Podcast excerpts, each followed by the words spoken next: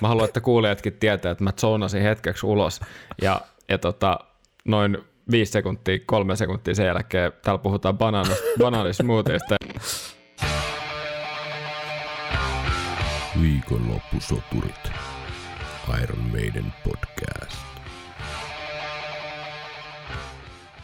Tervetuloa kuuntelemaan Viikonloppusoturit podcastia jälleen tänne operan kummituksen luolan. Nyt voi jo sanoa, että hämärään syksy on jo sen verran pitkällä ja jokimatkamme kohti pimeyden sydäntä on edennyt jo.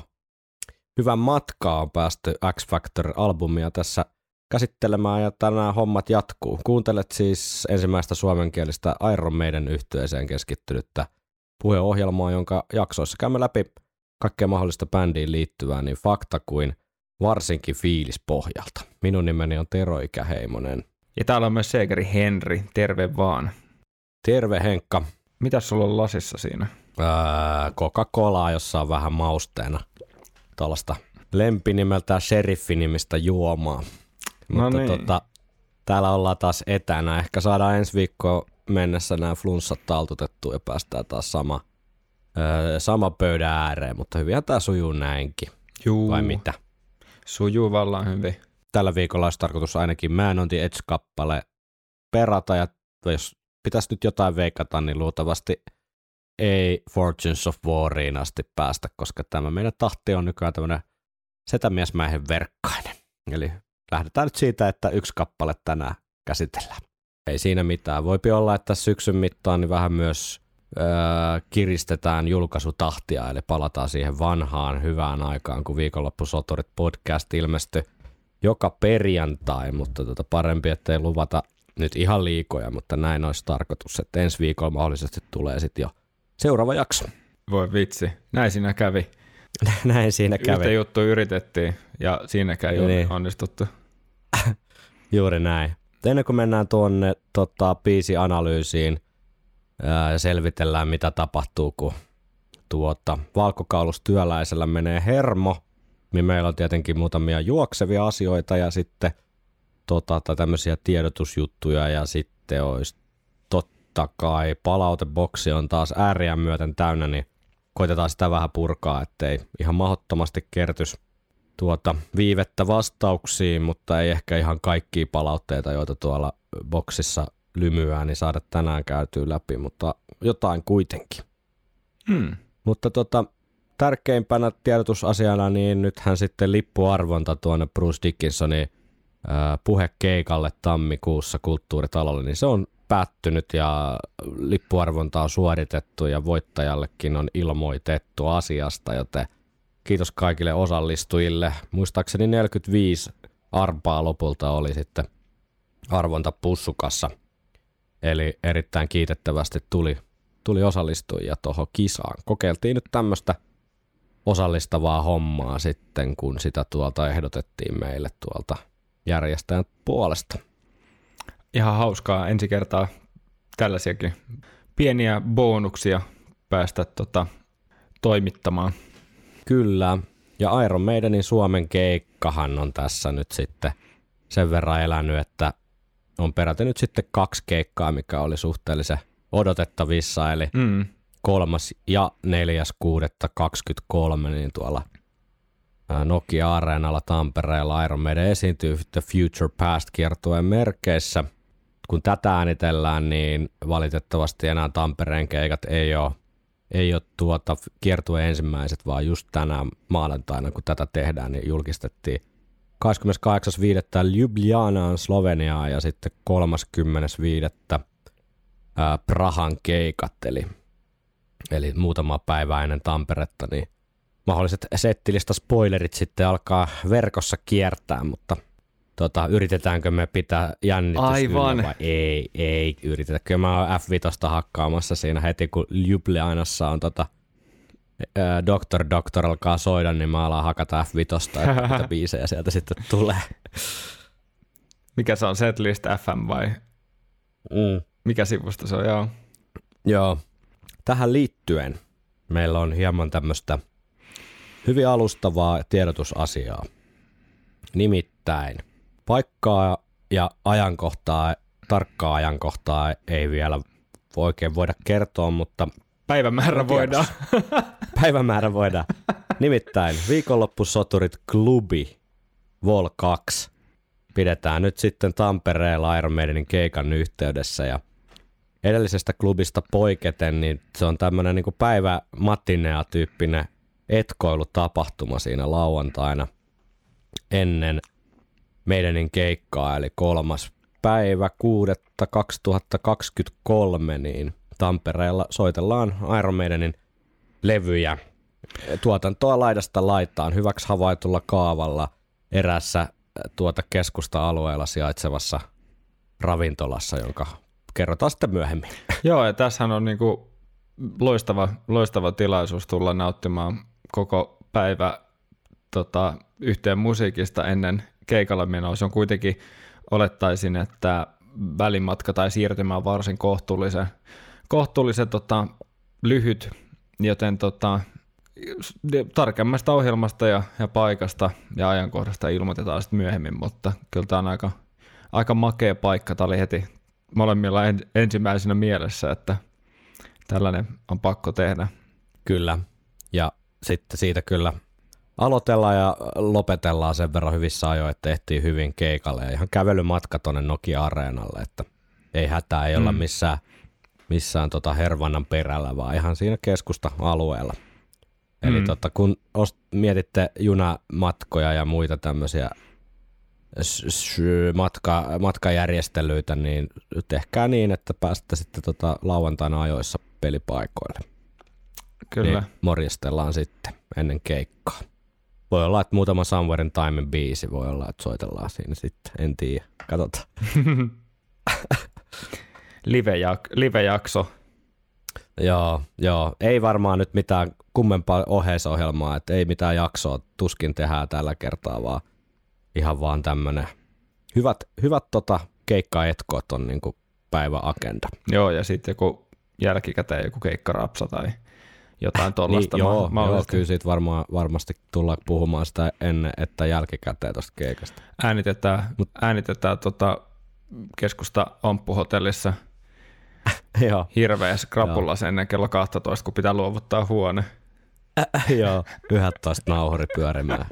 Siinä on semmoinen hyvä sopiva tunnin deadline. Siinä kuuluu siinä, siinä tota, niin kuin mikin kautta, miten otsa, otsa jyskyttää. Hiko, Joo, niin putoo, putoo sellaisia vesipisaroita tai hikipisaroita. jep. Mutta tota, tähän liittyen niin äh, aika tuoretta settilistä spekulointia tai vihjailua tai arvottelua on nyt ollut tässä ilmassa.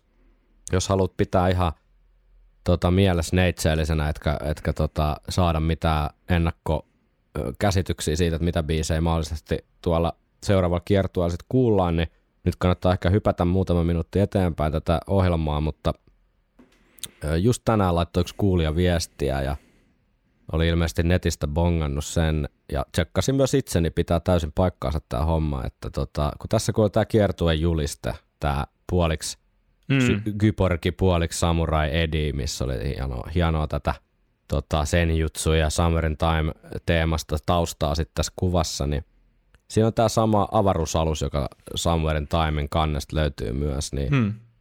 ihmiset on bongannut, että siinä, siinä aluksen kyljessä on tämmöinen tota, kirjainumero yhdistelmä kuin AA853.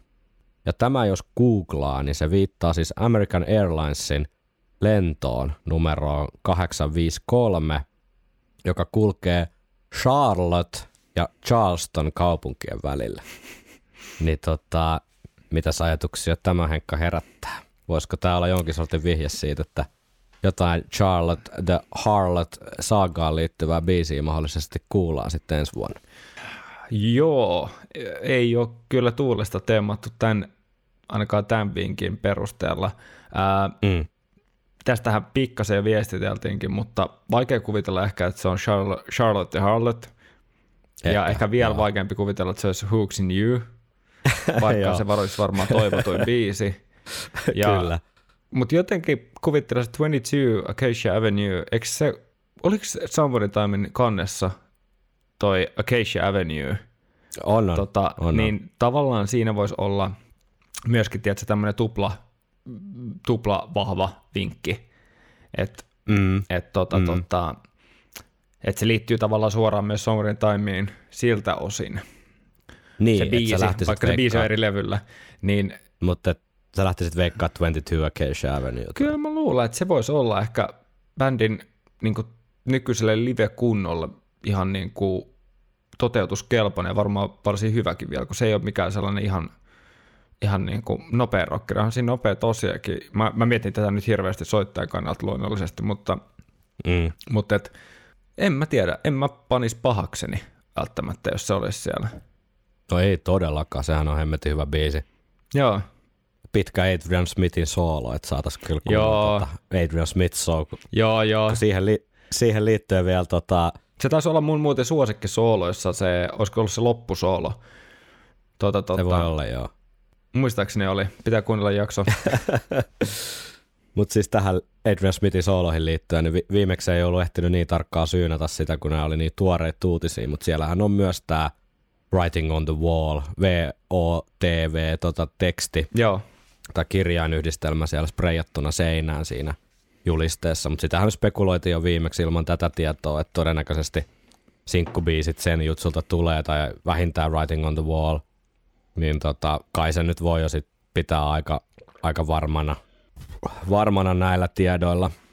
Ensi kiertueella sitten, jos sinne vielä miettii, että jos sinne tulisi Heaven Can Waitia ja äh, Stranger in a Strange Landia ja Wasted Yearsia ja mahdollisesti jopa Somewherein Timea, niin mm. alkaa olla aikamoinen tota Adrian Smith solo kavalkaadi siinä.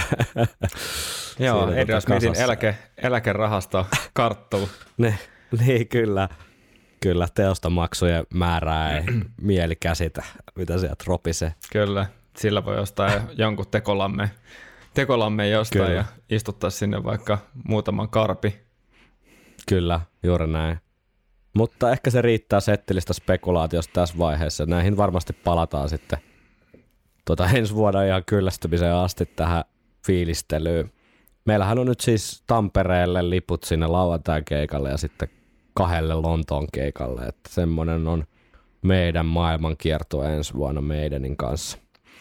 Ja saa nähdä, miten Kat- me ei luvata myöskään mitään matkareportaasia, koska me ollaan onnettoman huonoja toteuttaa mitään lupauksia, mutta mut Kyllä. Tota, kyllä varmaan toi joku Zoom otetaan mukaan ja ehkä siellä voi jotain tötöilyä sitten koittaa editoida, editoida kotiin tulos. Ai Lontoosta vai? Niin, Niin, kyllä se varmaan täytyy ottaa. Osa se nyt ihan hienoa jostain Garden Horsesista tehdä joku ennakkofiilistely niin. Niin. keikkaa tai jotain. Katsotaan. Baarimikon haastattelu. What do you think of Iron Maiden? Who? Joo, silleen se a- aloitti toissa päivänä. Niin, who's that?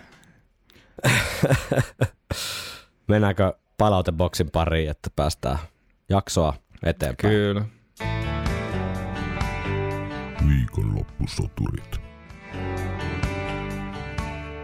Tuttuun tapaan ollaan laitettu taas tuonne Instagramin mäelle tämmöinen kysymyslappunen, jossa tiedustellaan meidän seuraajien mielipiteitä tästä kyseistä kappaleesta.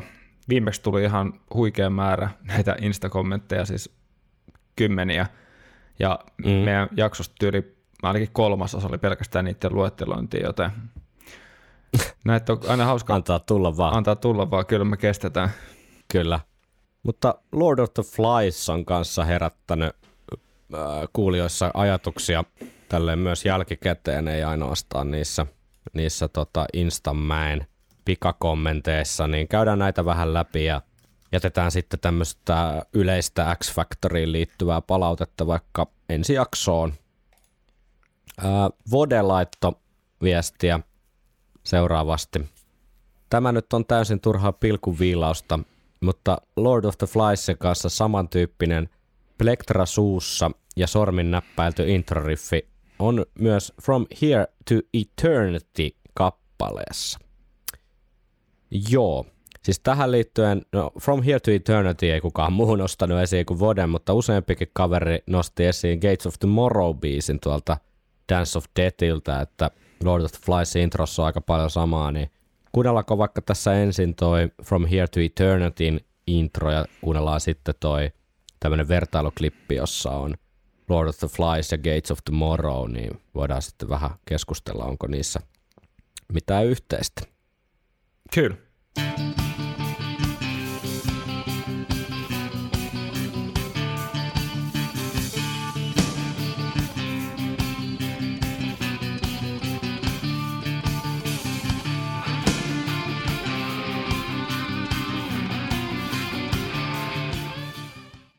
Ehkä, ehkä tuossa tota From Here to Eternity on jotain samaa introssa, sehän on Harriksen biisi, mutta kyllähän tämä tota Gates of Tomorrow ja Lord of the Fliesin yhtäläisyys on aika korviin pistävää, varsinkin kun molemmat on Gersin tekemiä kappaleita, niin kuunnellaanko tästä tämmöinen pieni vertailu? Kyllä.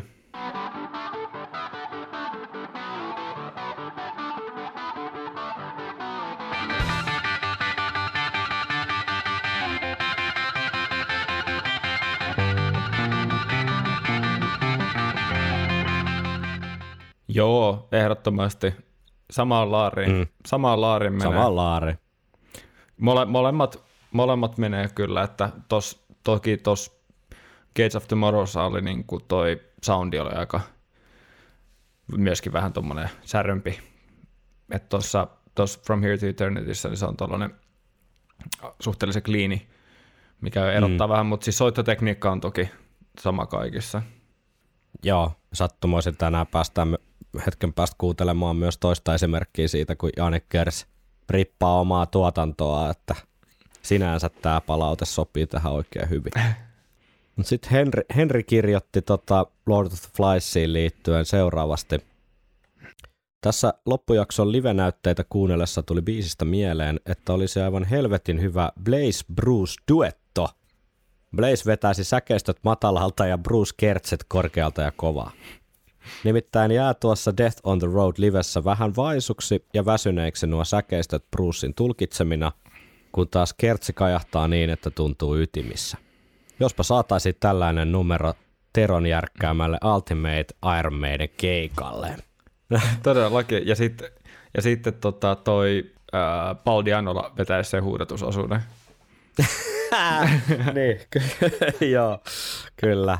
Täytyy kyllä myöntää, että jos, jos tota, saisi tämmöisen kolmen laulaja, laulajan tota meidän keikan, niin voi olla, että Lord of the Flies ei olisi yksi niistä biiseistä, mihin mä käyttäisin sen yhden slotin, mutta miksei? Varmasti voisi toimia tolle jossain fantasian maailmassa. Ja Toni on lähettänyt seuraavaa palautetta. Lord of the Flies on ehdoton helmi ja yksi Janik Kersin parhaita sävellyksiä.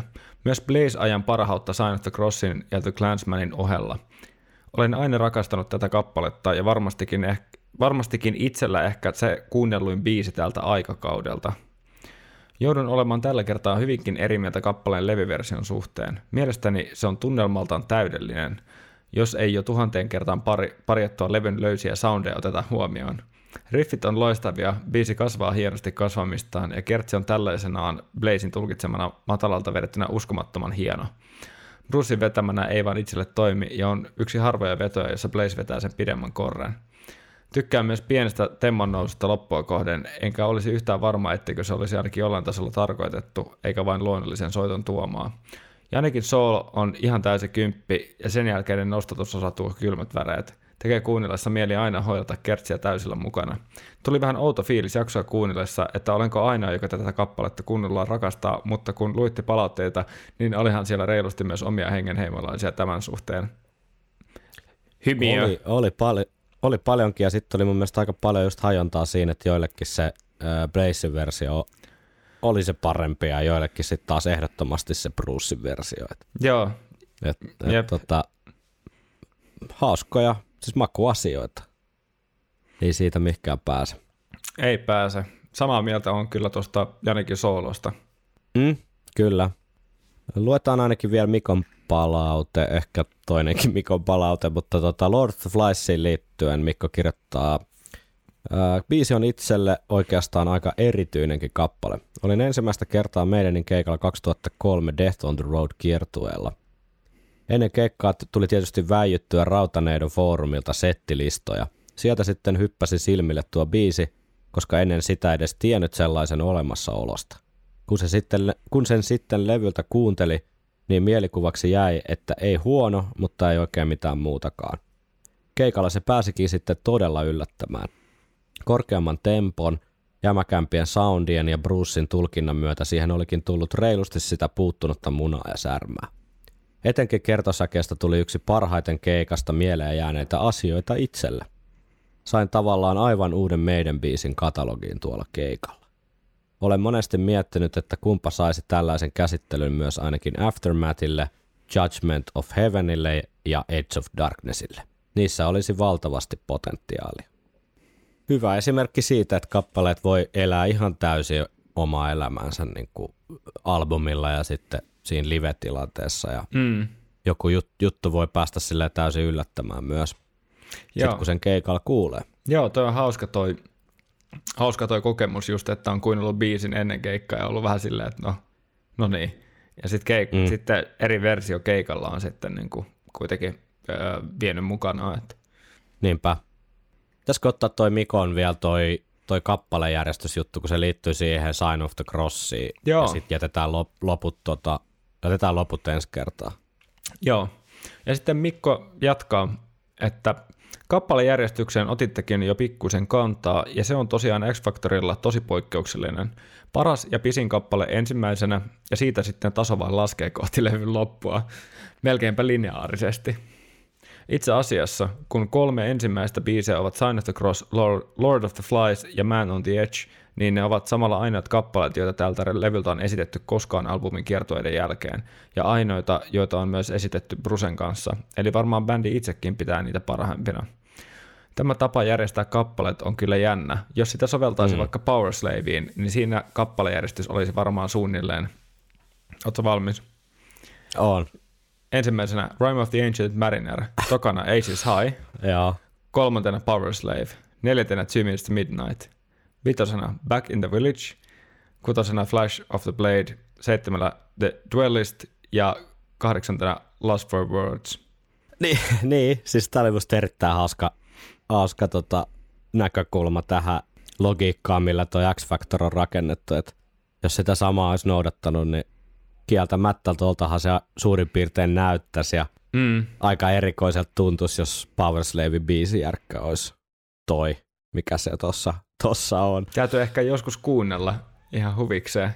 Kyllä siinä varmaan back, äh, tota, Two Minutes to Midnightin jälkeen voisi olla vähän semmoinen B-puolella, kun kääntäisi, niin vähän semmoinen olo, että kuuntelee jotain iskelmälevyä jostain 80-luvulta, jossa on niinku ne hitit, hitit saatu sinne A-puolelle ja sitten loput on vedetty siellä studiossa sille vartis sisään, että saadaan albumillinen biisejä täyteen. Mutta jätetään loput palautteet muhimaan tonne ja käydään niitä myöhemmin läpi. Jos palautteesi on jäänyt käsittelemättä, niin ei hätää, se on hyvin suurella todennäköisyydellä täällä meidän tuotannonohjausjärjestelmässä odottelemassa parempia aikoja, mutta mennään, mennään analyyseihin, eikö niin? Kyllä. You can't play heavy metal with synthesizers. Man on the Edge, Jani Kerssin sävellys ja Blaze Bailin sanotukset. Mä en muista, onko öö, X-Factor-juttujen yhteydessä mainittu itse asiassa vielä sitä, että Blaze Bailillähän on suhteellisen tota, väkeväkin kädenjälki tällä albumilla. Hän on, onko peräti viidessä eri biisissä jossain, joo, viidessä eri biisissä tota, mainittu öö, yhdeksi tekijöistä, josta, johon liittyy itse asiassa joku palaute tulikin, että eikös tämä ole ensimmäinen kerta, kun Iron Maidenin jäsen, uusi jäsen pääsee siis jättämään heti ensimmäiselle albumille, jossa hän esiintyy, niin tota, kädenjälkeensä. Ja näinhän se on, koska jos miettii, että Adrian Smith tuli tota Killersille, niin Killersillä ei ole yhtään kappaletta, jossa Adrian olisi merkitty olevan mukana säveltäjänä, koska ne on niitä kaikkia vanhoja Steven biisejä. Samaten Bruce Number of the Beast, vaikka sitä on sitten toki spekuloitu, että enemmän olisi tämmöisiä tekijäoikeussyitä, ja hän oikeasti olisi osan, osallistunut kappaleiden tekoon, mutta kuitenkaan paperilla ei ole Bruce mm. yhdelläkään Number of the Beastin biisillä niin kuin tekijänä, ja samaten Jani Kertsi, kun tuli No Prayerille, niin yhtään Janikin säveltämää biisi ei sieltä löydy, mikä on vähän yllättävää, mutta sitten toki tuolla the Darkilla niitä sitten on. Niin ihan toinen totta. Blaze kyllä sinänsä niin pääsi heti heti nope, lujaa tähän tavallaan itse tekemiseen sisälle. Voisikohan siinä olla jotain tekemistä sen kanssa, että jos Steve on ollut silloin vähän syvemmissä vesissä, tiedätkö, että on tarvittu, tiedätkö, vähän enemmän jeesiä, niin kuin ihan kirjaimellisesti. Ehkä. Ja sitten se voi olla jotain semmoista tietosta jotenkin, että kun tämä oli vähän tämmöinen niin uusi alku tai mm. jotain, niin sitten on haluttu heti ottaa se uusi jätkä sille, jättää vahva kädenjälki tähän. Mm. Ja sitten se voi olla myöskin sitä tosi pitkää prosessia, että jos se olisi ollut semmoinen muutaman viikon rykäsy, niin voi olla, että Blaze ei olisi ehkä ehtinyt siihen niin mukaan, mutta sitten kun niitä kappaleita on tehty siinä vuoden mittaan ja pikkuhiljaa äänitelty ja treenailtu, niin on sitten jäänyt vähän niin kuin peili tai jotenkin liikkumavaraa Mm. enemmän myös Blazeille. Joo. Mutta ihan kunnioitettava saavutus. Mitä ajatuksia Man on the Edgeistä herää Henkka tälle ihan kärkeen? Kyllä ö, omia tämmöisiä mielikuvia ja semmoisia välittömiä tunteita, niin on semmoinen, niin kuin, että tämä on tätä Blaze-ajan niin kuin parhaimmistoa itselle. Mm. Ja tämä on myös varmasti yksi, varmaan ensimmäisten biisien joukossa, mitä on koskaan kuullut niin kuin meidän niiltä. Ehkä vuotta paria myöhemmin. Ja tota, Joo. tosi menevä ra- rockeri, jolle mun mielestä on ollut, niin kuin olisi sijaa livenä edelleen. Tämä on sen verran hyvä, hyvä biisi ja tässä on hyvä tota, tota, yleisö niin kuin osallistava kertsi, kuten kuultiin tuolla Blazing keikalla. Siellä, Joo, siis siellähän jengi meni ihan sekaisin, ihan sekaisin, kun tää rupesi soimaan. Jep. Ja Samaten kuin Future Real. Joo, kyllä. Mutta tosi veikeä, veikeä nopea rockirykäsy, missä on mun mielestä paljon hyviä, hyviä koukkuja, ja tälle kitarismin mielessä myös tämä on niin kuin, lähenee jopa pikkasen sellaista niin kuin kitara shred-osastoa, että kun tässä on niitä niitä Mm. kitara säksytyshommia tai niitä kuvioita, niin Mm. ää, aika tosi kitara heavy biisi. Kitaralla on paljon tekemistä, niin sen takia tätä on ollut kiva kanssa soittaa. Ja ehkä liittyy siihen, että kitaristi Niin kuin sellainen- ite soittaa. Niin, niin, että kun on niin itse soitellut mukana sun muuta, niin tässä on niin kuin paljon soitettavaa. Aivan, joo. Siis suoraviivainen hyvä rockeri, yksi parhaimmista meidän rockereista mun mielestä. Joo, Ehdottomasti näitä tota, siis ihan kautta linjaa. paitsi Joo. niin, kautta linja. Pa- paitsi tota X Factory helmiä, niin ehdottomasti myös, myös tota, niin kuin Blaze-aikakauden Mm. helmiä, mutta mun mielestä jopa myös niin kuin meidän helmiä ihan selkeästi. Joo. Et hy- hyvä, hyvä suoraviivainen biisi ja hyvä Gersi-sävellys, joskin koht, koht päästään siihen, että tietysti jos biisi tekee sen parikymmentä vuotta, niin kyllähän siitä saattaa Mm. sitten timantti puristua, mutta tota, palataan siihen myöhemmin. Myös levyn toinen sinkkubiisi, tai itse asiassa siis, siis toinen singleistä siis siinä mielessä, että singlejä oli kaksi, mutta ensimmäinen julkaistu single, eli Mm. 25.9.95 Man on the Edge näki päivänvalo ja tästä on pari eri versioa, joista toisen B-puolella on Edge of Darkness-kappale, joka on siis tämä albumiversio ihan tästä samasta biisistä ja sitten löytyy Judgment Day-biisi. Ää, voidaan ehkä loppukeskustelusta jossain sopivassa välissä käydä vähän näitä ää, niin kuin albumisessioissa äänitettyjä, mutta pois jääneitä kappaleita.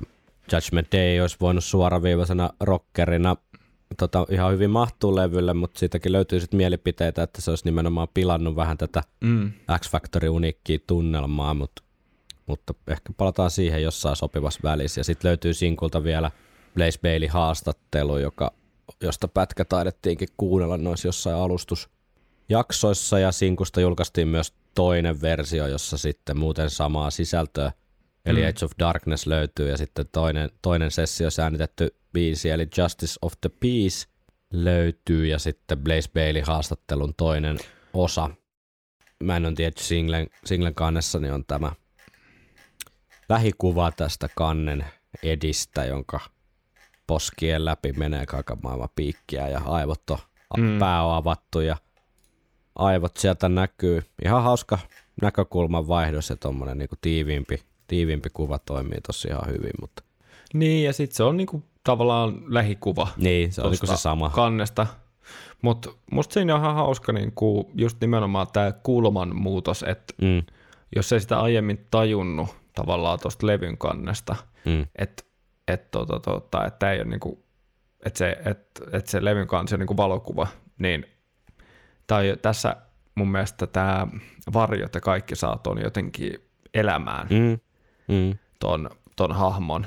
Et siinä missä toi perus tai toi levyn kansi voi niinku helposti voisi kuvitella niinku jonkunlaiseksi vaikka rend- tai 3D kautta käsin tehdyksi niinku mm, työksi, mm. niin tässä sitten taas jotenkin tuo valaistus ja kaikki tekee sen, että nyt on niin kuin Edi Parka niin kuin herätetty henki ja laitettu saman tien jonkunlaiseen tuollaiseen himmeliin kiinni. Niin, siis periaatteessa tämä voisi hyvin toimia myös levyn kantena. Et musta tässä, tässä tämä tuskan huuto on jotenkin vähän lähempänä. Et se on vähän Mm. staattisempi jotenkin se itse levyn kansi. Et siinä se vähän niin kuin roikkuu vaan olla, olla ja löllöttelee, kun tässä tuntuu jotenkin, että se on just työntymässä toi piikki tosta läpi. Tai jotenkin semmoinen vielä vähän ää, niin kuin brutaalimpi fiilis.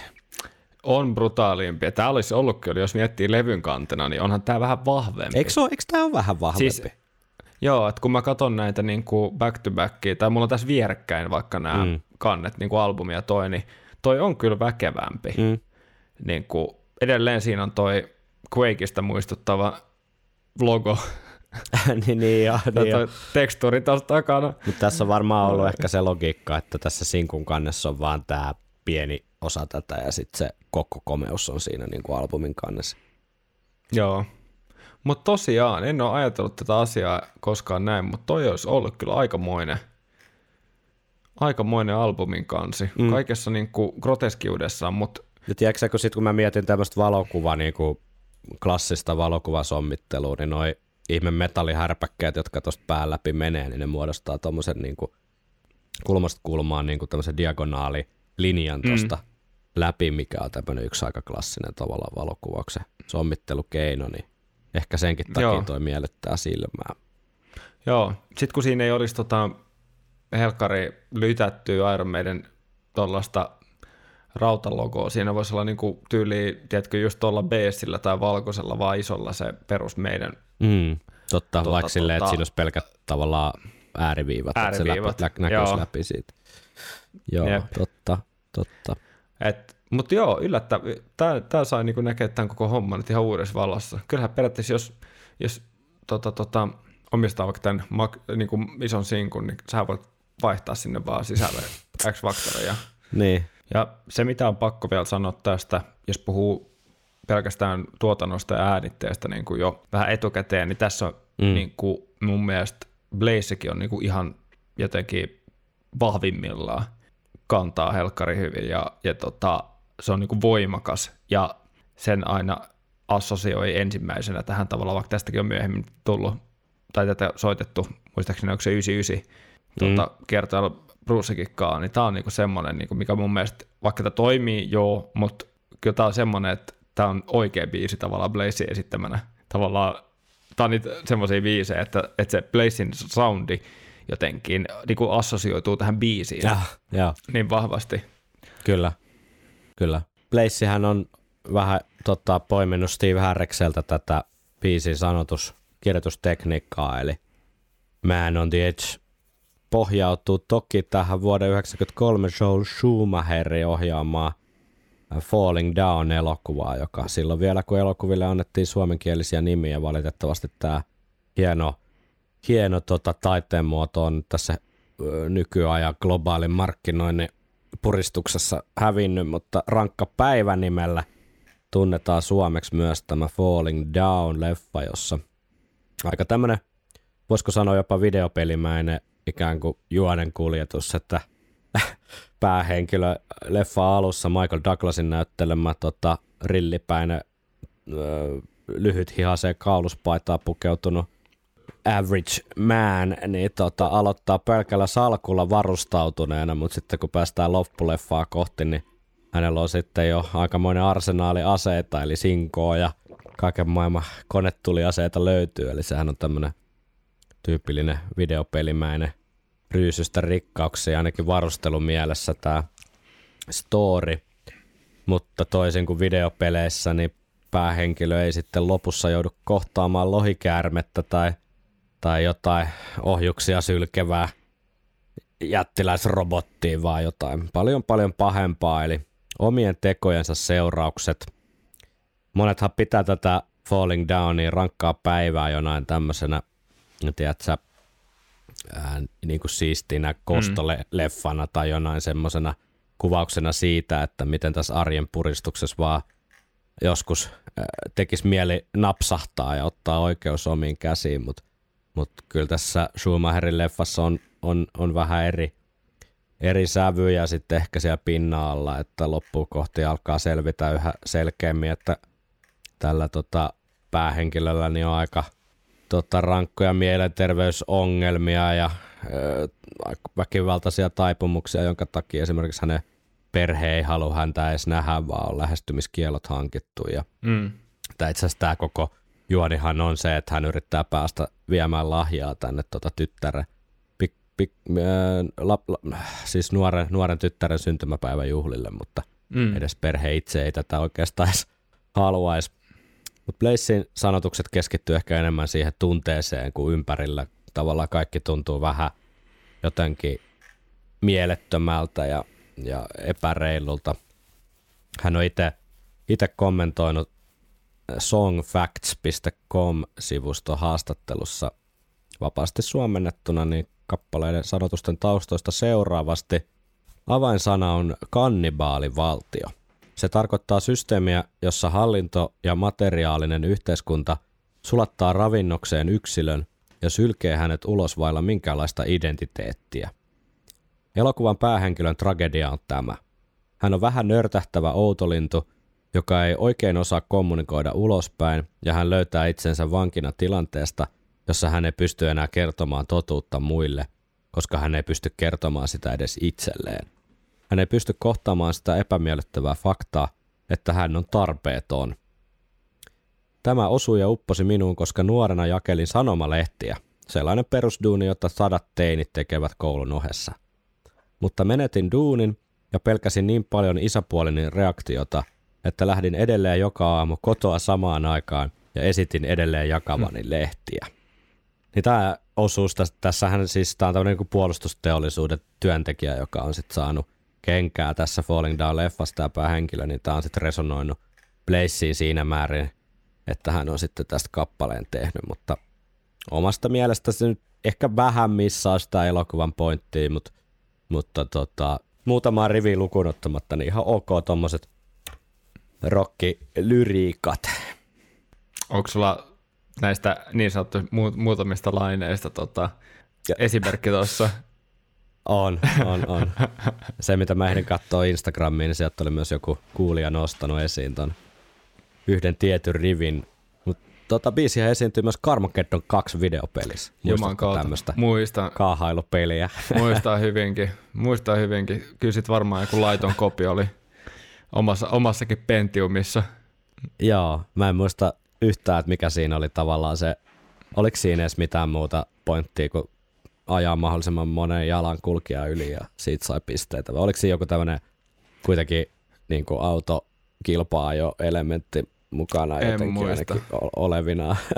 En kyllä siitähän, se muista. tunnet, siitähän se tunnettiin, että pisteitä sai, kun aili, aili ihmisten päältä. Joo, siihen toki tuommoinen falling down sopii ihan hyvin Mm. taustaksi. Jep. Toinen saman, saman ajan tämmönen tappoautopeli, niin, niin Death Rally oli ihan helkkari Joo. kova.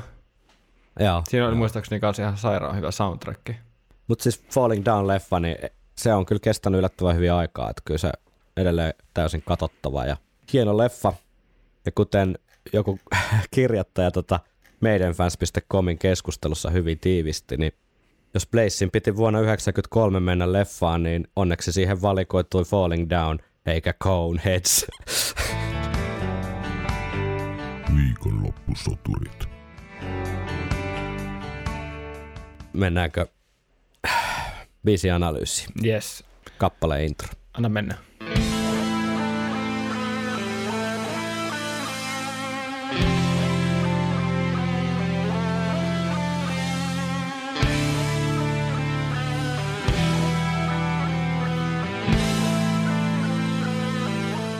Mitäpä mietteitä? Todella tota, ytimekäs, mutta mm-hmm. silti muista aina ollut tosi tunnelmallinen.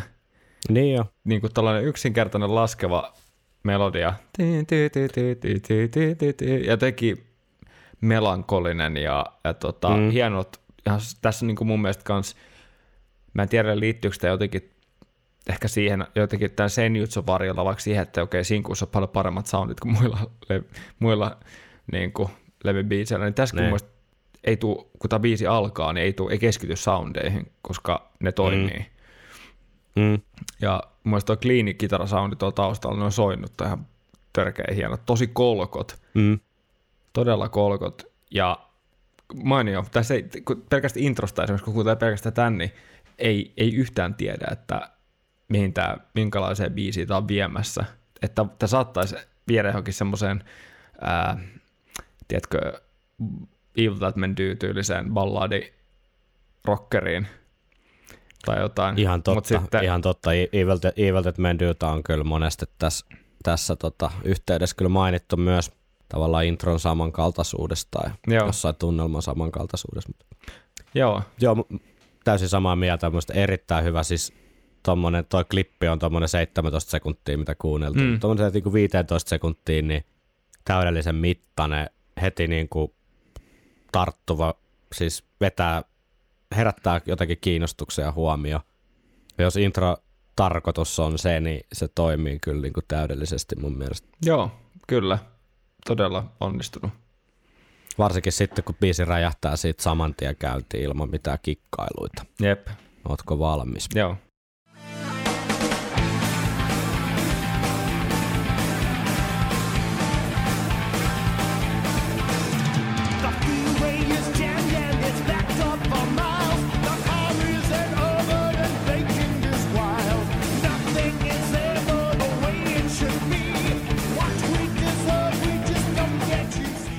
Meikä alkoi bailaamaan täällä. Mä huomasin, mä yritin saada sitä li- liian myöhässä, koska tämä on myös aika, aika lyhyt, siis erittäin lyhyt säkkäri, suoraviivainen, suoraa asiaa. Siellä asiassa myös pysytään, että siinä ei ole kyllä mitään ylimääräistä.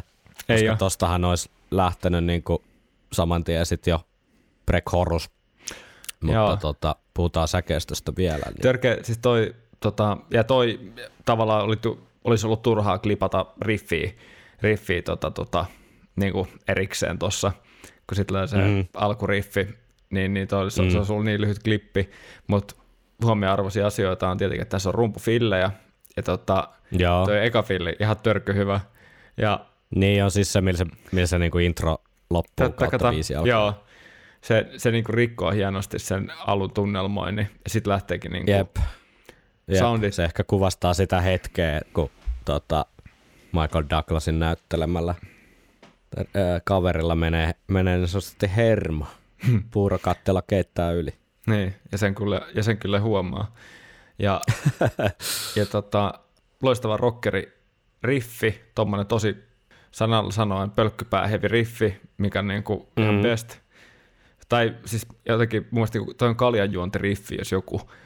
Ja tota, sitten menee tosiaan itse asiaan, ja tää on mun mielestä ihan hauska niinku, tää hyppiminen näiden kahden soinnun välillä, ja sitten se rikotaan se kuvio tuolla, tota, että se on tää ää, duuri kolmisointu, missä on kvartti mukana. Pam, pam, pam, pam. Ja tota, mun mielestä tällaista kuviointia on paljon Steve Harris käyttänyt. Mm. Jos miettii pelkästään vaikka jotain Number of the Beastin riffiä, niin, Mm. niin totta kai so, noin äänet on vähän eri järjestyksessä, mutta se pointti niin kuin siinä, että leikitään sillä tota, niillä, niillä just noilla kyseisillä äänillä. Eli priimi, terssi, kvartti, kvintti, niin noilla niin kuin tehdään se kuvio. Niin, niin, ja soitetaan tuolle lennokkaasti, niin musta siinä on aika hauska. Sitten yhdistettynä tuohon tosi, tosi yksinkertaiseen tavallaan rokki- tai tuollaisen niin blues-skaalalla menevään laulumelodiaan, niin Mm. Siinä jotenkin niin kuin, tavallaan kaike, kaikesta niin kuin pyhässä yksinkertaisuudessa niin kuin tavoitettu kyllä tosi, tosi paljon ää, koukkuja tavallaan pelkästään, Niin pelkästään jo tähän asti, kun tulee niin kuin säkeistön loppuun asti. Tässä on ollut monta hyvää osaa. Niin, kyllä. Siis niin kuin alle minuuttia. Niin, kyllä. Et, et, mun mielestä niin tämmöiset meidän sinkut ja sinkut ylipäätään parhaimmillaan on sellaisia, että tavallaan sä koko ajan odotat, että mitäköhän seuraavaksi tapahtuu. Ja samalla kun sä ehdit ajatella, niin se asia tapahtuu jo. Että se on jotenkin tosi, Mm. todella niin kuin, mitäköhän se on suomeksi, mutta niin kuin fulfilling tavallaan. Että mm. et palkitsevaa tavallaan kuunnella. Ja tota, hirveällä tahdilla tässä niin kuin pusketaan eteenpäin. Kyllä.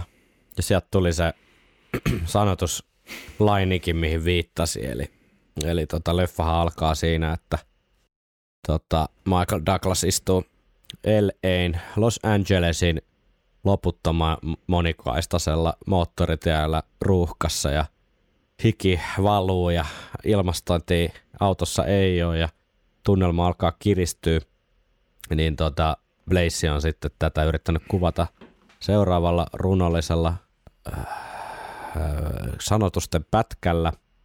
The car is an oven and baking is wild.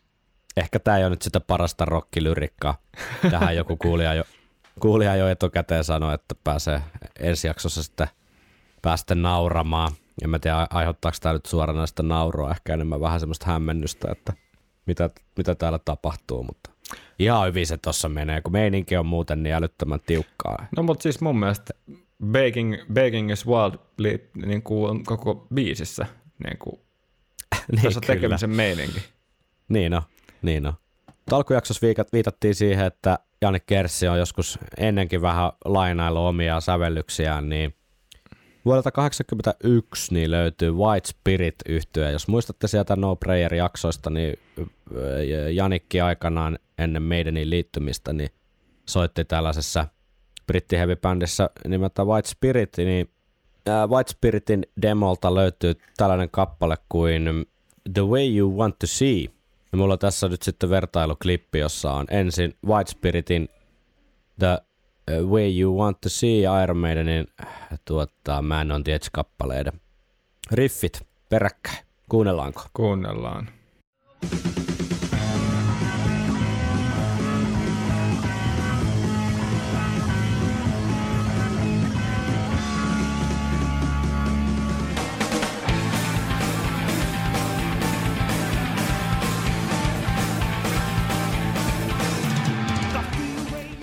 Joo, onhan toi ihan tosta, tosta tota, vuolettu tosta, tosta aihiosta. Mutta näin Mm. ne biisit elää joskus 30 vuotta, ei kun, mitä tässä vaiheessa on mennyt, 15 vuotta, 14 Mm. vuotta. Että tota, riffi, on riffinä tullut yksi ääni lisää ja toi kesto on kuitenkin ihan sama.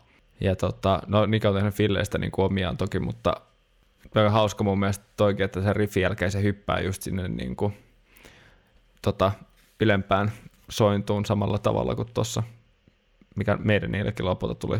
Tuossa nyt, muistaakseni tuossa White Spiritin pätkässä, niin, tai siinä biisissä, niin siinä ei alkanut vielä säkeistä, että sieltä tuli niinku toinen riffi sieltä ylhäältä ennen kuin se meni Mm. säkeistöön, mutta, mutta meidän se lähtee suoraan sieltä ylhäältä sit siihen niinku säkeistöön. Kyllä. Muista, Mutta siellä on vähän jotain vanhaa, vanhaa tota demokasetti kasaa kaiveltu ja todettu, että hei, tämmönenhän voisi olla aika hyvä Maidenille. joo, Ja itseään, saa, itseään hän saa aina kopioida. niin saa. Toi riffihän haisee aika, aika pahasti niinku Rainbowlta tai Purplelta. Niin jo, mutta se on jännä, että sitten kun se kuuli tuossa White Spirit muodossa, mistä varsinkin siellä oli sitä Urkuu. Tota, ä, ä, urkusoundia ja tuollaista muutenkin huikentelevaa vähän 70-lukulaista meininkiä, niin se kuulosti heti semmoiselta purplelta, mutta sitten kun tota, to, tota meidänin versio kuuntelee, niin niitä mieleyhtymiä ei tuu. Että se jotenkin se, se soitto on niin erilaista ja se tunnelma on niin erilainen. Että nämä on hauskoja. Joo, hauskoja. ja sitten kun siellä ei ole niitä Hammondeja Niin, mukana, niin, kyllä esimerkiksi. Esimerkiksi. Mut joo, mennäänkö Man on the Edge eteenpäin? Suoraviivaisen simppelin säkeistön jälkeen niin lyhyt Preckhorus. suora ja simppeli kertsi. eh, no, no, tulee siinä yksi osa väliin vielä.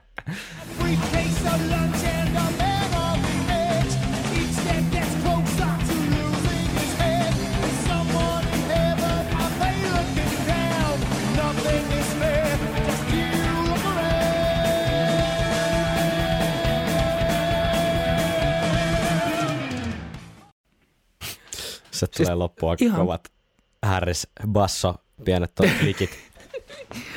Jep. Ai vitsi, kyllä. Kullilla soitettu.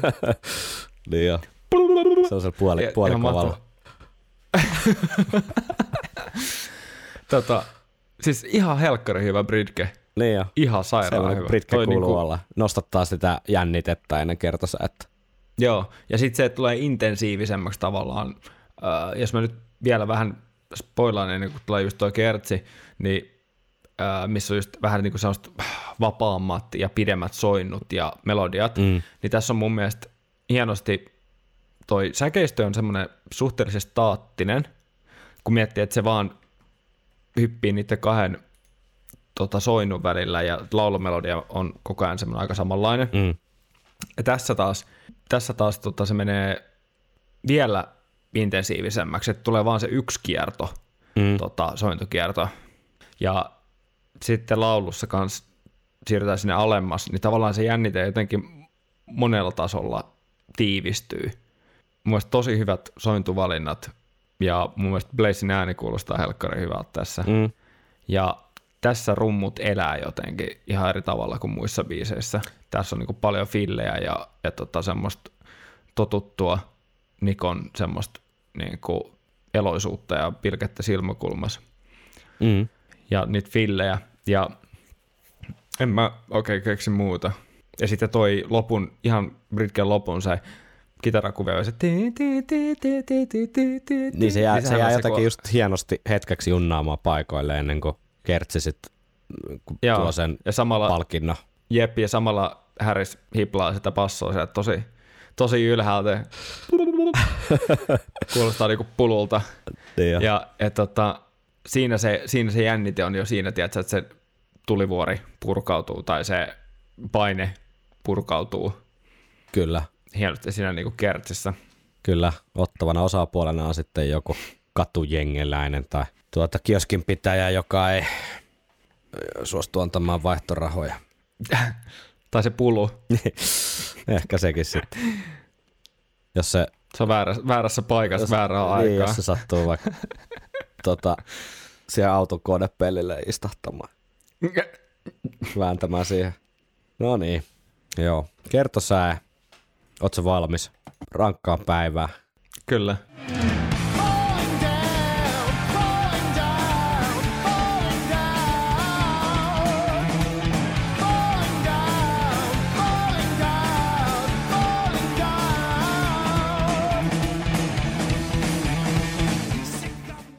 Joo, kyllä mä, mä ite tykkään. Se, se, joo, se on ihan hyvä. Mun mielestä mä itse näen just nimenomaan, että toi kertose on se tavallaan se relief Mm. tuosta kaikesta jännitteestä. Tuossa vaiheessa niin kun kitarat alkaa soimaan pitkiä sointuja ja laulumelodiat alkaa olla on niin pitkiä, että se on tavallaan se hengähdys, Mm. hengähdys ja käänne tavallaan tuossa jutussa. Ja hokema. Musta Niin, kuin, Hokema pitkästä niin, aikaa. Et, ja, niin, ja kun tässä on ollut kuitenkin tosi paljon sano, sanojen latomista tosi kovalla tahdilla, niin mun mielestä hokemakertsi on silloin ihan perusteltu. Mm. Siis jos miettii ihan tällaisena niin kuin dynamiikan kannalta, Mm. että jos tuohon olisi tullut kertsi, missä lauletaan kanssa niin kuin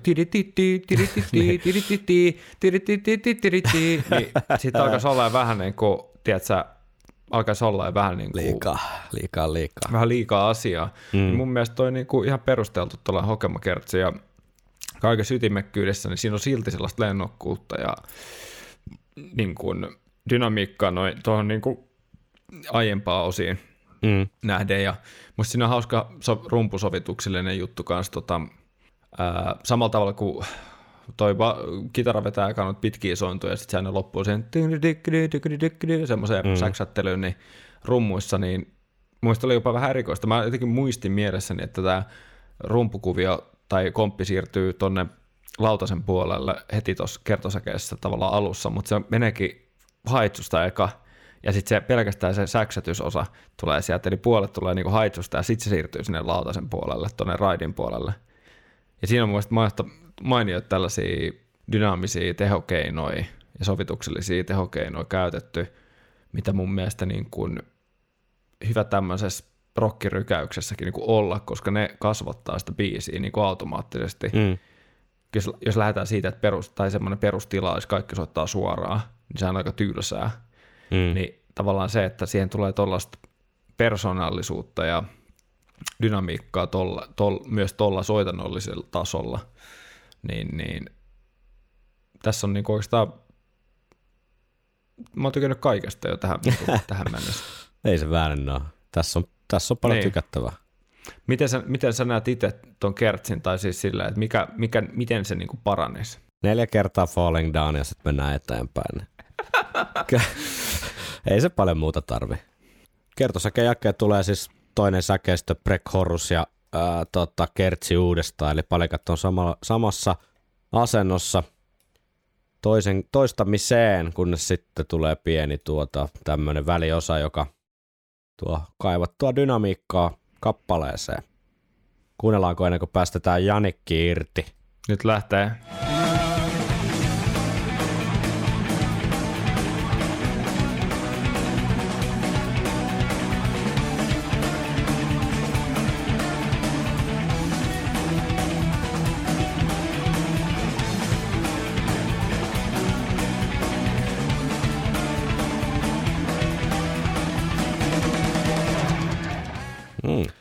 Tosi mainio. Eikö se? Tuommoinen öö, eteenpäin tai ylöspäin tota, mo- koko ajan moduloiva kuvio. Mm. Mainio osa kerta kaikkiaan. Ei voi, ei voi muuta sanoa. Ei voi muuta sanoa kuin hattu nosta. Sitten Jani Kerssi Sool. Pistetäänkö siihen heti perään, kun se siinä jo vähän niin kuin kurkki, kurkki huulilla. Kyllä, Tää. painetaan play.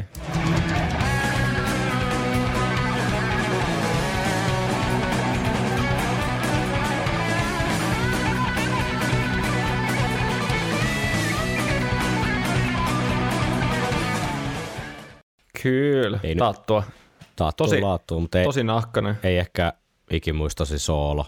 No ei välttämättä. Tämä on selkeästi kyllä tämmöinen hetken huumassa vedetty. Mun mielestä tuossa aika veikeä tausta. Pampadampadam, Mm. pa, pa, pa, pampadampadam. Tuossa niinku rummut, mutta etenkin basso potkii kyllä kivasti koko läpi biisin. Mm. Niinku ihan, ihan Steve on kyllä niinku elämänsä soittokunnossa Mm. Tässä. Tuntuu, että koko bändi silleen nauttii tämän kappaleen soitosta, toisin kuin ehkä joidenkin muiden tämän levy biisien soitosta. Että on niinku, kuulostaa siltä, että on kivaa, tiedätkö? Niin, niin. Kyllä, ihan totta. Kyllä, se, kyllä sen yleensä niinku pystyy yllättämään hyvinkin aistimaan. Mm. Ja pistetäänkö perään vielä Dave, Dave, tota, Dave Lindholmin Iron Maidenin Dave soittamaan, niin Kyllä. saadaan pientä vertailua tähän.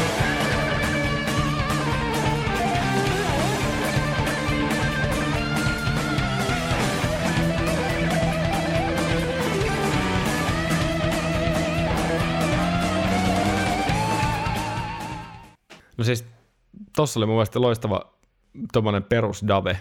Hyvin Ei perus niinku Dave. lisättävää. Joo, ei nyt ole ikimuistoinen, mutta sopii biisiin niin kuin ihan helvetin hyvin. Ja myöskin tuohon taustaa. Ja to, lienee sanomattikin selvä, jos tuo loppukin niin kuin ihan kirjoitettu yhteen toi, toi missä noi venytykset vie niin kuin ton nousun mukana takaisin, Mm. takaisin sitten biisiin. Ja tota, taattuu laatuu hyviä tiluja ja musta siellä taustassa tapahtuu kiva käänne kanssa. Eka se moduloi itsessään se kuvio ja sitten se alkaa moduloimaan niin edelleen tihempää tahtia Mm. ylöspäin. Et, et tota, tavallaan tosi yksinkertaisilla kikoilla, mutta tosi tyylikkäästi niin kuin toteutettu, Mm.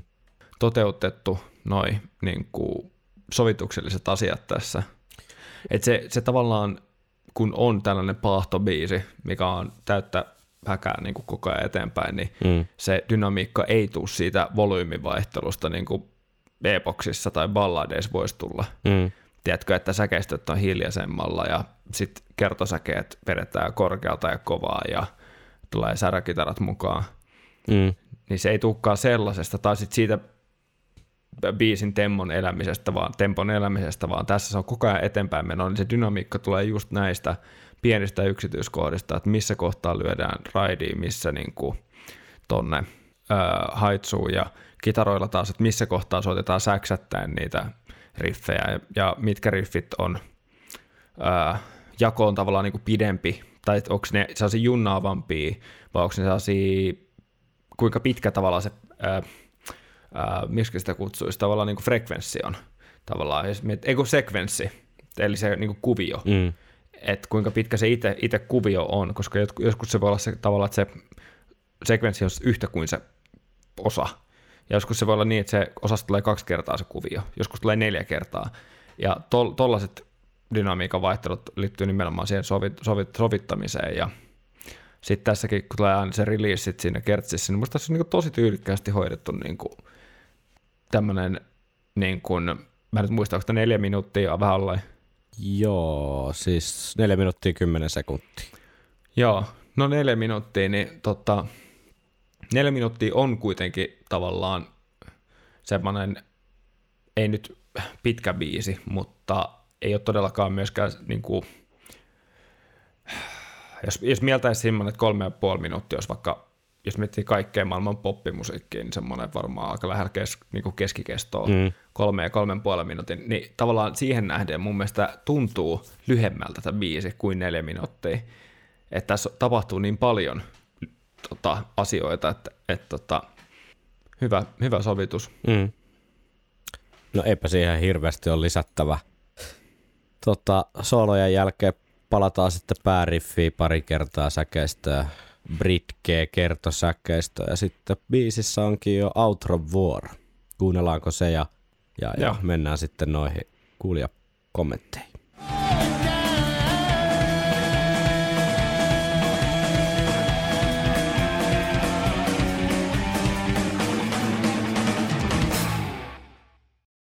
Todella jytäkkä.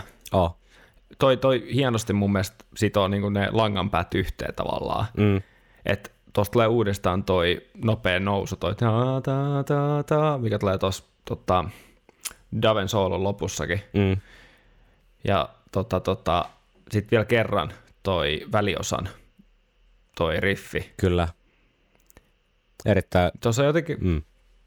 niin siis tuossa jotenkin kaikki vaan tosi kohdillaan. Et, et toi, mä luulen, että siinä vaiheessa, kun Janik on ton saanut, en tiedä miten, miten tuo työjako menee, että toki on tehnyt vaikka sävellyksen ja tuolla on sanat ja melodiat ehkä tuolla tuolla tota Blazeillä. Mm. Voi olla, että Janik on keksinyt tietenkin laulumelodiatkin, mutta, ää, mutta et, kyllä siinä vaiheessa varmaan, kun on soittanut demon jätkille tai soittanut niin kuin ekaa kertaa nämä riffit ja alkoi soittaa, niin varmaan voisin kuvitella, että tämä on syntynyt aika niin kuin nopeasti ja luonnostaan, koska tässä jotenkin, tässä on niin moni pieni detaili ja kaikki pelaa tavallaan niin kuin vahvuuksillaan. Mm. Mä luulen, että se on niin kuin syntynyt varmaan aika silleen hetkessä niin kuin tämä sovitus. Mm. Jotenkin kaikki on niin, kuin niin paikoillaan, että en tiedä. Olisi mielenkiintoista kysyä. Olisi pitänyt kysyä silloin, kun siihen oli mahdollisuus. Niin, totta. niin. No, ehkä ensi kerralla. Mm. Mik- Mikkelin yössä. Mikkeli yössä. Jos nyt jotenkin tiivistetään sitten Man on the Edge, niin ilmeisesti ollaan suhteellisen samoilla linjoilla. Ei etukäteen kauheasti keskusteltu tästä, mikä tietysti hyvä niin, mutta Mm. selkeästi molemmat tykätään. Suoraviivainen, erinomainen, niin kuin hyvien riffien varaa rakennettu, hyvin sovitettu mm, Iron Maiden heavy ralli. Just niin kuin sanoin, vähän semmoinen pölkkypää heavy ralli, mutta ky- sitä mun mielestä tämä levy kaipaa.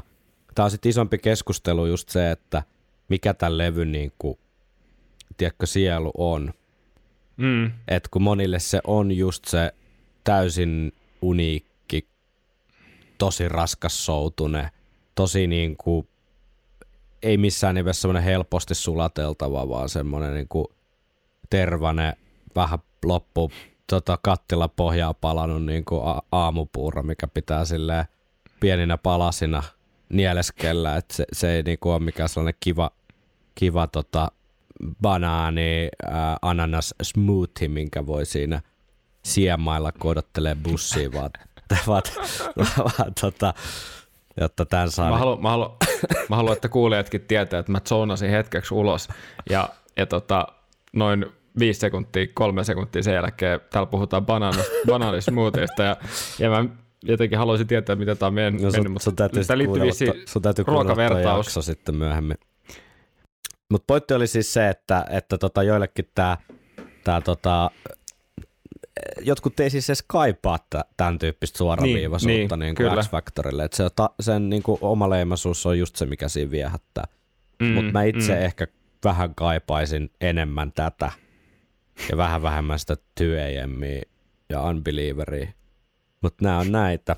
Just toisin kuin B-puoli Judgment, Judgment Day, mit- mitä käytiin joskus silloin ihan, ihan ensimmäisissä jaksoissa ohi mennä läpi, niin olisi voinut esimerkiksi tuoda semmoista kaivattua suoraviivaisuutta. Mm.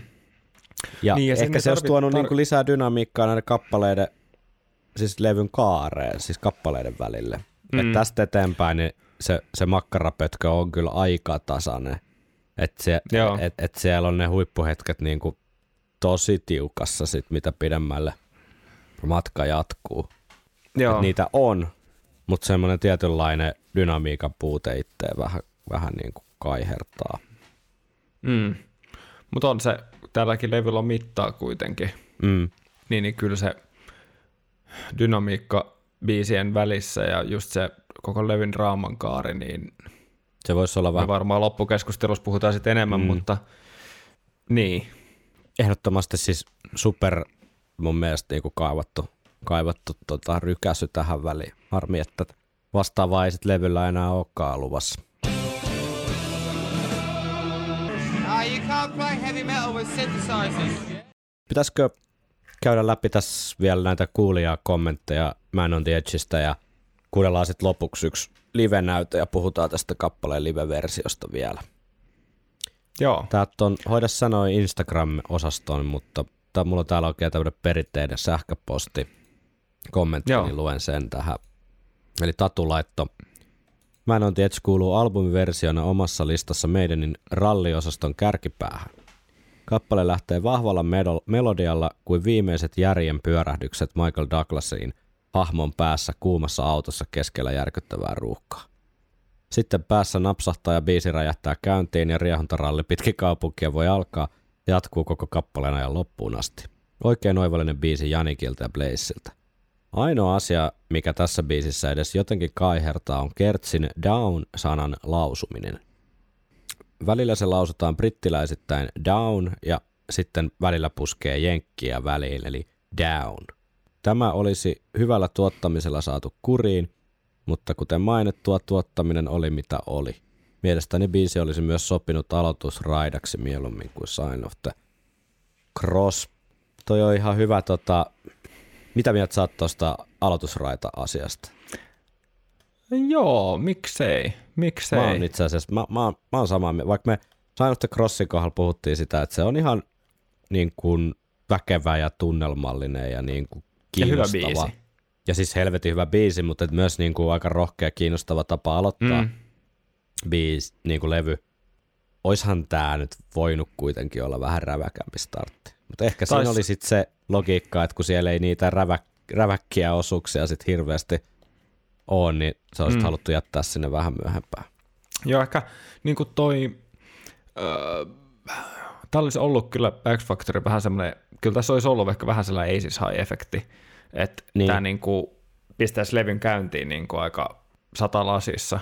Mm. Kyllä aina kun laittaa Power Slavein ja High lähtee, niin on silleen vaan, että tiedätkö, jumalauta. Ja kyllä tässä on niin kuin sama, että se saisi, periaatteessa toihan toi sanotte Crossan olisi voinut toimia mitä, tota, tämän jälkeen. Tavallaan, Niin, kun on tullut niin, niin, tosi, niin, tosi kova kyllä. rykäsy, niin pidempi biisi tokana tällaisen jälkeen olisi voinut olla niin kuin enemmän kuin paikallaan. Mm. Ja sitä myöten ei se olisi varmaan jäänyt yhtään sen vähemmälle huomiolle Mm. tavallaan se biisi tai sen merkittävyys, että Tämä on, tää on tämmöstä. Näin se nyt vaan meni, että kolmas biisinä tämä. Mutta mitäs siellä on tota Somenmäelle tullut? Mä katsoin, No. että täällä ainakin puhelimen näyttö on piippailu siihen malliin, että siellä taitaa olla. joo, täällä on tullut nimittäin taas parikymmentä kommenttia. No niin, Okei, nyt tulee sitten Instagramin mäen kommentteja aiheeseen. Temer, Temertsik sanoo, että ihan jees, ihan jees, ihan jee, jee, jee, jees. Toni Lehtonen, vitsi, tämä Toni, Toni kommentti on mahtava. Toni Lehtonen sanoo, on kunnollista. Alaasteen diskossa juostiin salia ympäri tämän tahtiin. Erinomaista. Ja loistavaa. Arska KP sanoo, että loistava rockeri. Tästä se alkaakin olemaan sitten alamäkeä levyn suhteen. Näin se kyllä vähän on. Lauri Hill sanoi, että kutkutteleva intro ja sit kun lähtee, niin lähtee. Kova veto. Perushyvä meidän yleisön laulatuskertsi. Ralli. Mm. Rallihan tämä on. Roope Parkka sanoi, että lisään vielä, että kato, no tää, täällä on, no Roope Parkka sanoo, että aggressiivinen kautta vihainen basso tuo biisille suurta lisäarvoa.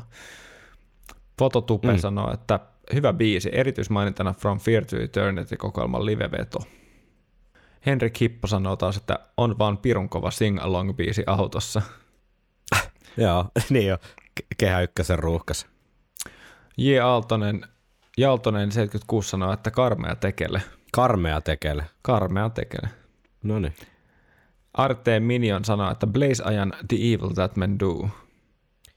Joo, Hmm. noita, Mä, noita, sä et kuule sitä. mä en kuule siinä yhtään mitään yhteneväisyyksiä. Toinen on balladi ja toinen on niin kuin, tämmöinen raaka höyreen päästöbiisi. Niin, en mäkään oikein ikinä tota hiffannut, mutta si- ehkä se, jotenkin se intron tunnelma vie jonnekin sinne päin tai jot- jotain semmoista. Joo, introst, intron, intron allekirjoitan kyllä. Haimasan sanoo, että albumin ilopilleri, lyhyt ja nopea. Studioversio toimii, mutta Brucein live-versio on vielä parempi. Mm. Tavallaan lyhyt, Iron Maiden biisiksi lyhyt, mutta on yli neljä minuuttia kuitenkin. Mm. Ää, Toni Tarulahti sanoo, että ihan ok suoraviivainen heavy metal biisi, ei muuta. Mm-hmm. Pastori Juho V sanoo, että kuten Carmageddon kaksi peliä aikoinaan, kappale on täynnä vauhtia ja vaarallisia tilanteita. niin, se on kyllä ollut ihan hyvä, hyvä poiminta sinne soundtrackille. Pilto Eppu sanoo taas, että itselle yksi levyn kohokohdista, vaikkakin livenä biisi toimii vielä paremmin, 6 5. Jarkko Hämäläinen taas sanoi, että biisit jää väkisin Falling Down hokema korvamadaksi. Hyvää rökitystä ja tärkeä pala koko levyä. Mm.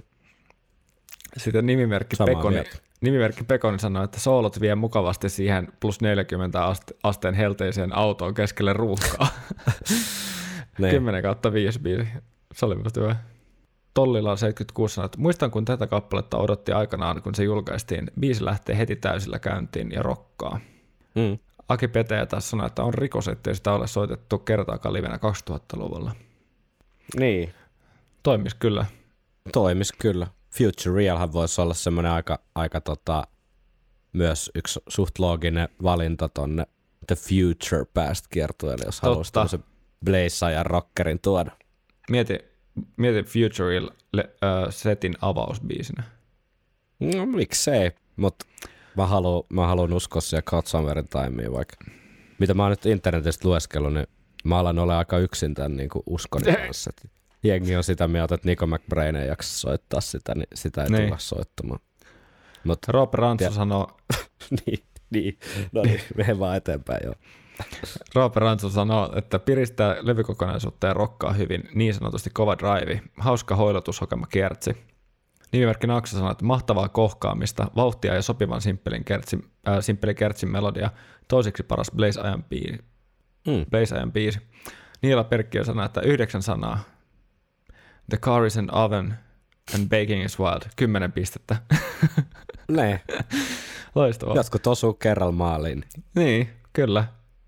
Rob Parkka äh, lisäsi tähän kommenttiin tuossa aikaisemmin, että mutta ehkä jopa albumin paras kappale, tai ainakin tasoissa Sanasta Crossin kanssa. Murtomäki Onni sanoi, että mahtava biisi Bailey Gers kaksikolta. Mm. Atomi T sanoi, että Falling Down voitaisiin mainita muutaman kerran enemmän. Mutta ei sitä edes mainita niin paljon loppujen lopuksi. Eikö tässä No, ole ei se nyt mikään Angel Gambler kuitenkaan ole. Että.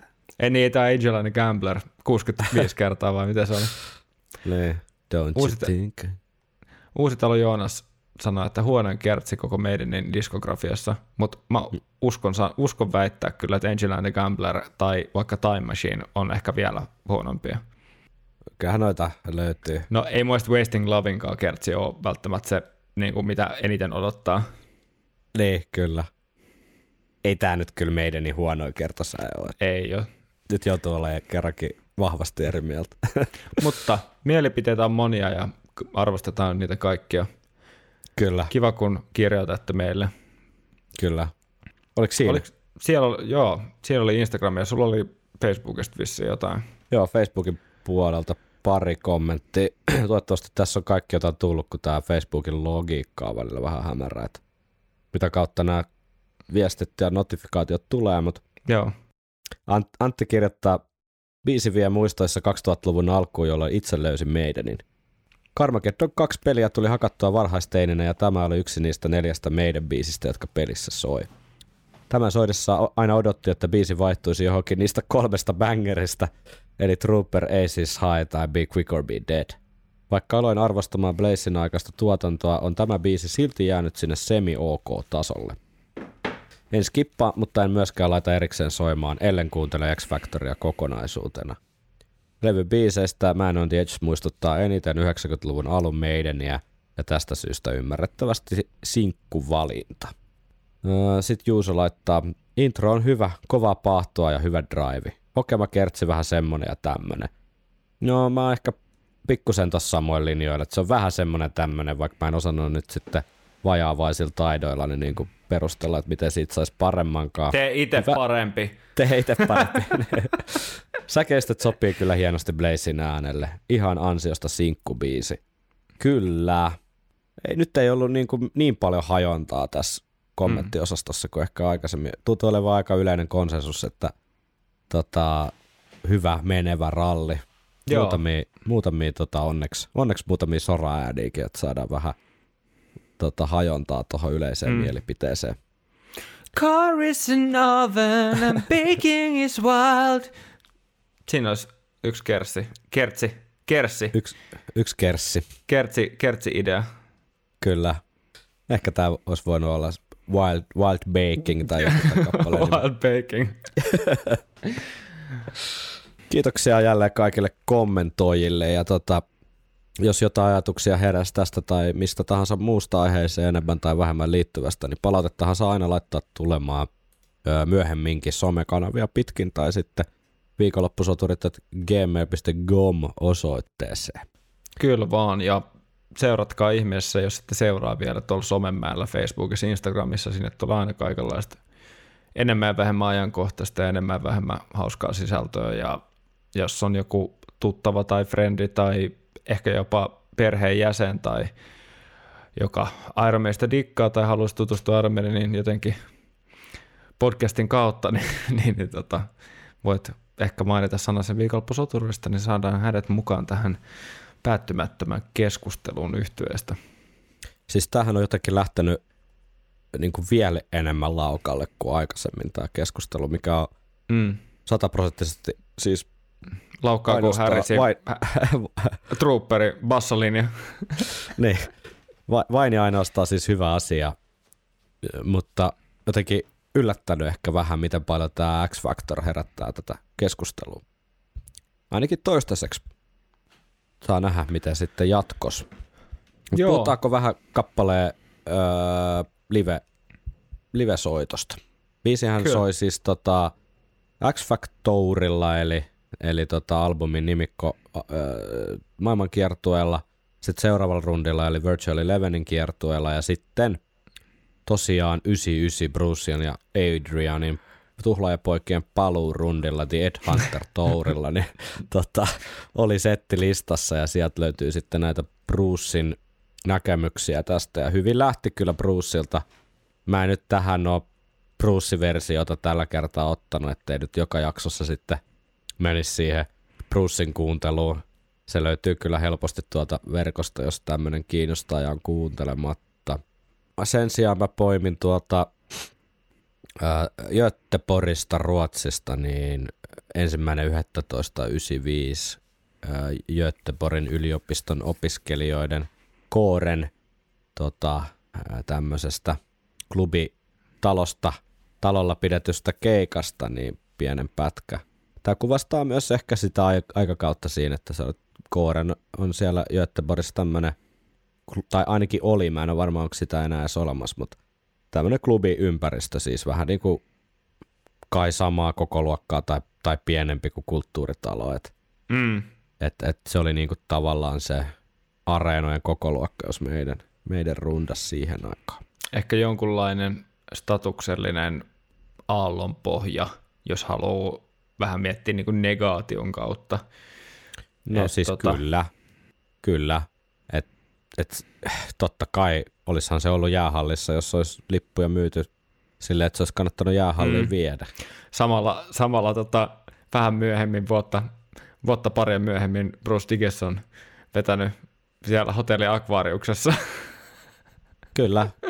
Tämä on ha- hauska, hauska. Mä luulen, että me päästään sitten joskus, kun me otetaan toi Brave New World käsittelyyn, niin käydään sitten oikein niinku ajan kanssa tavallaan, tota, miten noi, noi niinku aikajanat ja linjat menee kohti sitä hetkeä, että Mm. mm. molemmat osapuolet toteaa, että ehkä tämä sitten kuitenkin oli kaikille niinku, tuotti hyvää tämä yhteistyö tässä Iron Maidenissä, mutta Mm. näin on. Kiva tehdä hyvää musaa yhdessä kivojen tyyppien kanssa. vanhojen kavereiden kanssa Niin. niin. soittaa rockia ja juoda vähän kaljaa. Et si- on se. Ei suinkaan mitään tämmöisiä ö, taloudellisia motiiveja. niin, kyllä. Mutta kaikkea meidän täytyy s- tota, voita leivän päälle jostain riipiä. Mm. Ja leipää. Ja leipää, niin, jos ei voita käytä. Oliviöljyä. Mutta tota, mennään nyt sinne Göteborgin yöhön vuoteen 95. Kuunnellaan vähän, miten Man on the Edge lähti.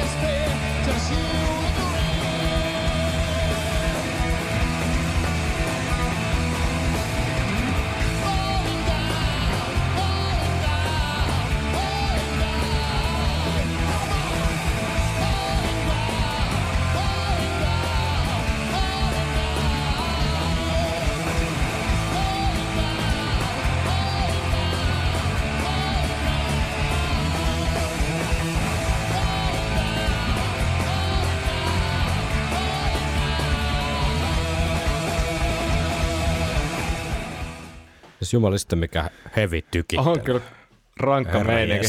Siinä on, Aika rankka meininki. pikkasen tempoakin. On tota, Oh. meidän tulla Oh. Blazeille vähän kiire kertoa tarinaa. Niin meinaa, mutta sitten kun tuolla tempolla nuo kitarariffit, ne rupeaa olemaan tuollaista melkein niinku rässiosa. Niin, niin jo. Niin jo, totta. Mutta siis vauhdikas tunnel, niinku hyvä, hyvä meininki. Joo, kyllä. Ei kuulostaisi kyllä tuolta, jos ne ottaa nyt sen Future Past kiertueelle settilistaan, niin veikkaan, Niin. että vähän, vähän tota, ä, aikuisrockmaisempi sovitus sieltä kuultaisiin. Joo, kyllä. Mulla tota, aina tämä kysymys tai asia, kun tulee mieleen, niin tulee, tulee mieleen vaan hyvinkään ei siis hai.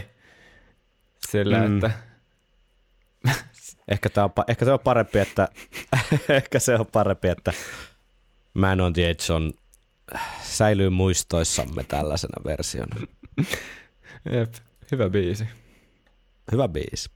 Tämä nyt alkaa näköjään olla tämä meidän uusi, uusi normaali, että se on yksi, yksi jakso per biisi, joka tietysti herättää sitten kysymyksiä, että miten tästä, miten tästä eteenpäin, mutta tota, katsotaan.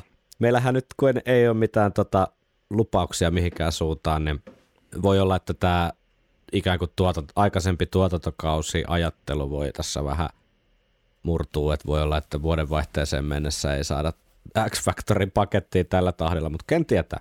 Jak- jaksoon viikko kerrallaan mennään ja katsotaan, mihin se sitten johtaa. Mutta ainakin meillä on jouluspesiaali tulossa. Sitten vaikka X-Factor joutuisi hetkeksi tauolle, niin jouluspesiaali tehdään. Aiheena on Iron Maiden myytit. Kyllä. Ja tota, Niitä saa muuten lähettää vielä, jos Iron Maiden myyttejä tai tarinoita jotain kaveriporukasta jossain internetissä aikanaan kerrottu, niin, niin tota, pistäkää tänne, niin käydään niitä sitten läpi jouluspesiaalissa. joo, kyllä. Ja tuli itse asiassa mieleen tällainenkin juttu, vähän ehkä liittyen tähän, että jos te näette jossain, tiedätkö, kun joskus on kirjoitettu jotain seinille tai outoihinkin paikkoihin jotain, vaikka Iron Maiden juttu, vähän niin kuin Kotkassa on se Iron Maiden kivi. Jos te Mm. teette jotain hauskaa Iron Maiden bongauksia, niin lähettäkää kuvia, niin tota, me voidaan kommentoida niitä myös Ää, mun täytyy nyt lähteä kuulkaas perhevelvollisuudet kutsuun, niin tota, lopetetaan tää Kyllä, kiitos kun turha lätinä ja kiitot, kiit, kiitoksia jälleen kun kuuntelit viikonloppu Soturit podcastia ja palautetta saa pi- laittaa tulemaan. Kyllä. Ensi, ensi viikolla tutustutaan sitten siihen ajatukseen, että mitä tapahtuu sotilaalle, kun hän ei enää ole sotilaas.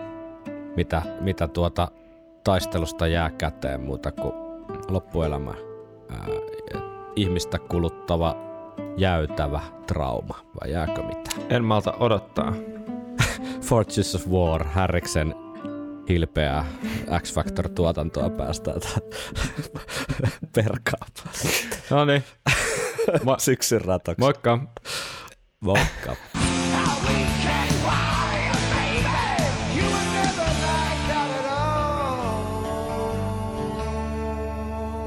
Viikonloppusoturit.